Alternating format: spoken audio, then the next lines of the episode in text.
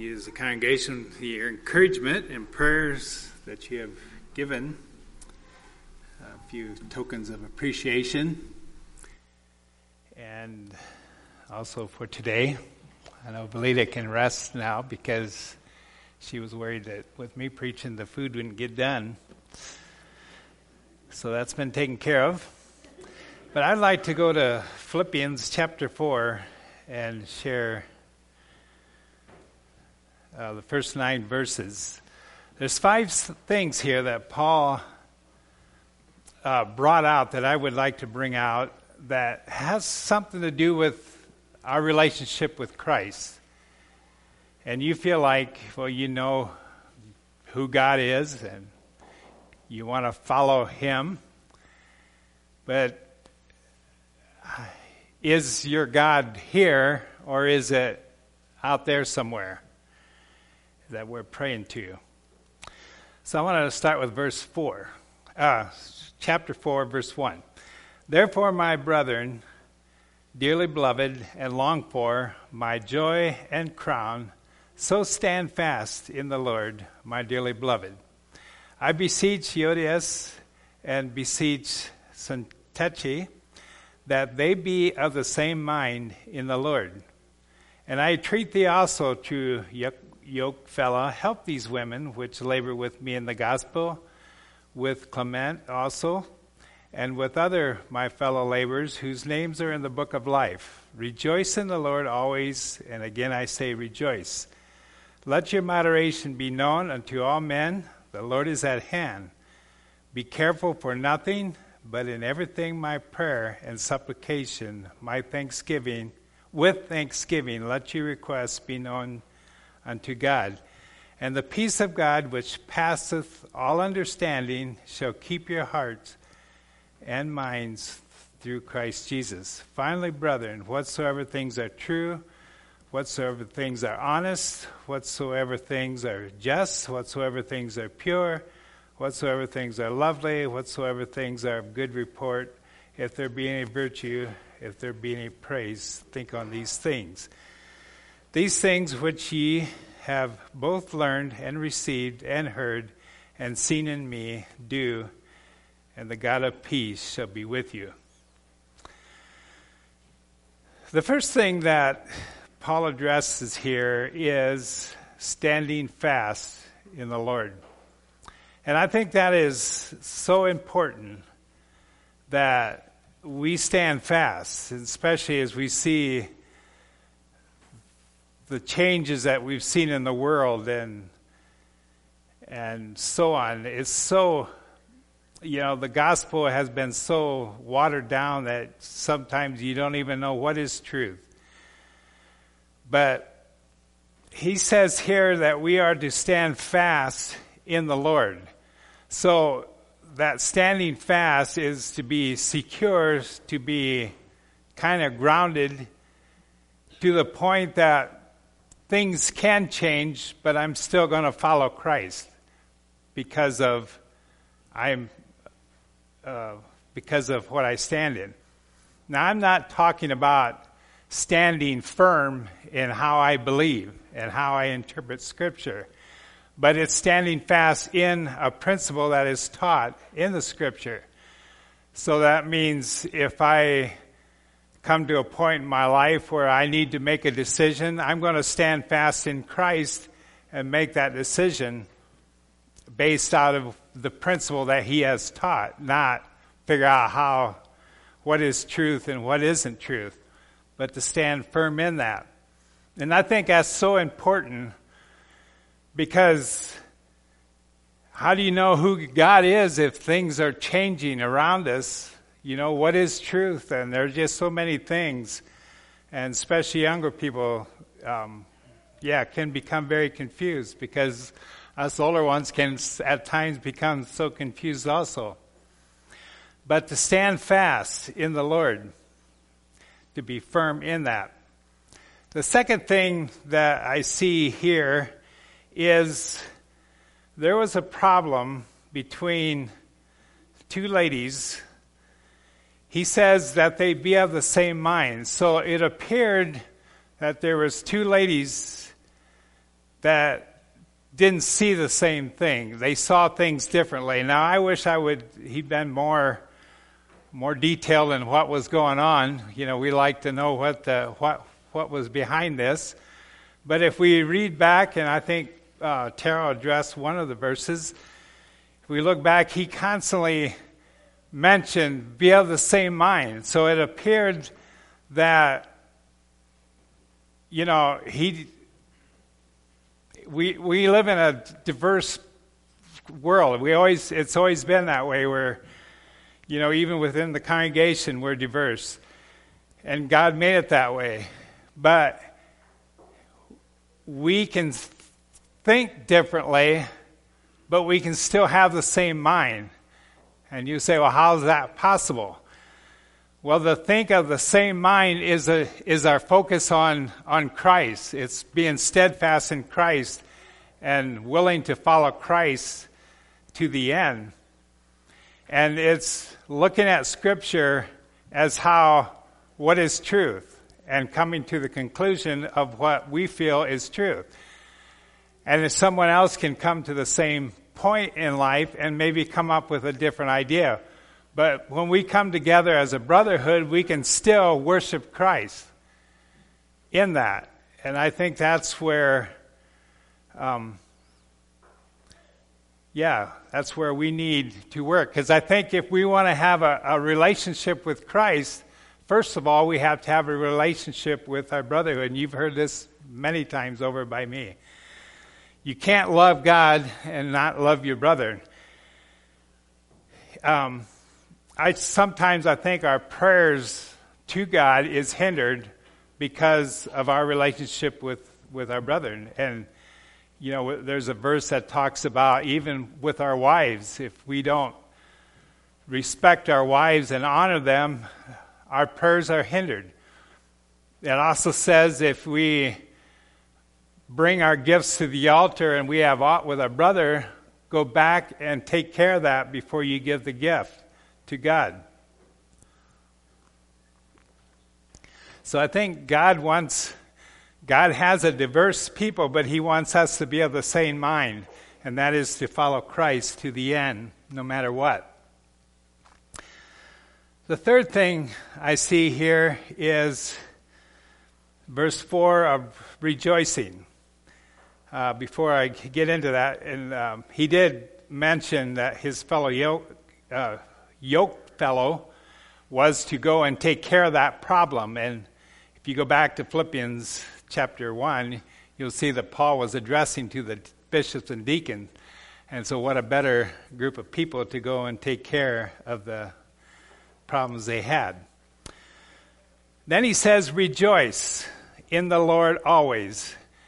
And I guess I thought about rejoicing in in the Lord. You know, is this something that is emotional? You know, do we have to maybe uh, have a song playing where we can just re- rejoice in Christ? Well, if you look up that the thought here in rejoice, it's a calmly rejoicing. So in other words, my relationship with Christ is good. You know, I'm I'm steadfast. I'm going to serve him. It doesn't matter what my friends do. I'm going to serve Christ. Um, I have peace with my fellow men. And I'm just rejoicing in Christ. And that's what it says here, to rejoice always. And again, I say rejoice. Be happy. Be happy as a Christian. You know, we have so much um, going for us as, as a Christian. And just mentioned the verse earlier, whose names are written in the book of life. Rejoice in, the, in that, that my name is written in the book of life. And rejoicing in hope. I have hope now. You know, life here uh, could give us Um, less hope in, in life of the future. But we rejoice because we have hope hereafter of being with God, because our names are written in the book of in the book of life. So rejoice, rejoice always. And the fourth thing that I see is in verse six. Be careful for nothing. And that word, be careful, means don't worry. Don't be anxious about anything. Have such a confidence in God as to be free from anxiety that is causing from me, uh, that is causing anxiety in my life. To be, be a total of total um, dependence on Him, following, just uh, putting my life in Christ's hands, and and know that I'm going to be taken care of. I'm not worrying about uh, whatever anxiety is coming to your mind. Then he says, in everything by prayer and supplication, let your requests be known to God. What is prayer? When you pray, what do you what what do you do? It's more than just a conversation that we have. You know, Lord, bless me. And And maybe we think of the Lord being in heaven, which he, he is. But so often it's it's our prayers is a lot about me. But prayer is a drawing near. It's our Father which art in heaven, hallowed be thy name. I'm drawing near to God. I'm coming, we're coming together in spirit and worshiping who He is. And that is really what uh, prayer is all about. It's like Owen described. It's praying to our Father. Talking to our Father.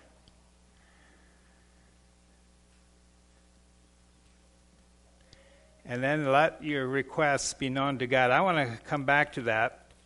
But just how big is your God? You know, think about bringing your request to God. How big is your God? Is God able to take care of whatever you're dealing with right now? Whatever you're anxious about? Maybe it's financially. Maybe it's the upcoming elections. Maybe it's something else, a child, health, or something that is con- causing anxiety in your life. Is God bigger than that? Is He able to help you? Who is our Father? He is the creator of the universe. He's created everything that we have and see. He is has unlimited power. There is nothing that He can't do. There's no wall thick enough to keep from falling down. There is nothing that can keep God from doing His will. He parted the Red Sea when the children of Israel had their backs to it. When the three Hebrew children were thrown in the fire, He burned everything but the flesh and the hair. He's able to do that. He healed the sick. He raised the dead. He caused the blind to see. Is there anything that He can, can't do? How big is your God? And then the fifth thing I like to look at is the peace of God in your heart. It's in verse seven. It says, and the peace of God which passeth all understanding. So we can't even understand it in our human minds. So we trust. No, I'm sorry. Yeah, yeah, I'm right. And the peace of God which passeth all understanding shall keep your hearts and your minds in Christ Jesus. So as we are going through this trial in our life, there's nothing too big for us that He can't help you through it. And then He's going to keep your mind. He's going to give you peace. Take that anxiety out of your mind and give you comfort that he can be with you and that he is with you. In First Peter five seven, he says, casting all your care upon him because he careth for you. And that care is anxiety. So casting all your care, anxiety, and he will care for you. And then I wanted to look at verse eight. So in doing this and giving us peace, what is our thought life as we are going through this? You know, we lots of times pray and then we worry. You know, we or we try to take care of it, and then we pray and then we worry. But he says, don't worry, but think on these things. Think on things that are true. You know, think of things that have happened in the past, of how God has blessed your life. Think on on the, on Christ. Think of maybe life hereafter instead of the life here on this earth. But whatsoever things are true, whatsoever things are honest, whatsoever things are just, whatsoever things are pure, whatsoever things are lovely, whatsoever things are of good report, if there be any virtue, if there be any praise, think on these things. So if you want to get past that worry thoughts, you've got to think on him. You got to change our thoughts. It was interesting, just not too long ago, I was reading about the brain and how the brain is repairing... is repairing itself, and and anyways, in the process of, of reading through that, it says that every thought that you think is preparing you for your next thoughts to come. You know, so if I think of, if I'm worrying about something and think the worst, my next thoughts are going to be what's worse. And you can start thinking negative, and it just, it, you're trained, your brain is trained to keep thinking negative. So you've got to reverse, transform our minds, and to start thinking of the positive, of the good things in life, whatsoever things are true and honest, and whatsoever things are just. So when we sit in a life of just worrying about things that we have no control over, our minds are going to keep thinking that, so we need to change change that. I really wanted to spend some time this morning praying for, um, yeah, for the upcoming election. I'm sure a lot of people are anxious about that, the future, you know, but again, is God able? And I know you can talk to people and say, well, you know, if God is able, but he uses people to, so we need to get out there and vote. But God has always been able to change people's minds, and God's will is always put in place. And we can pray, and our prayers will be far more effective than our vote that we put in.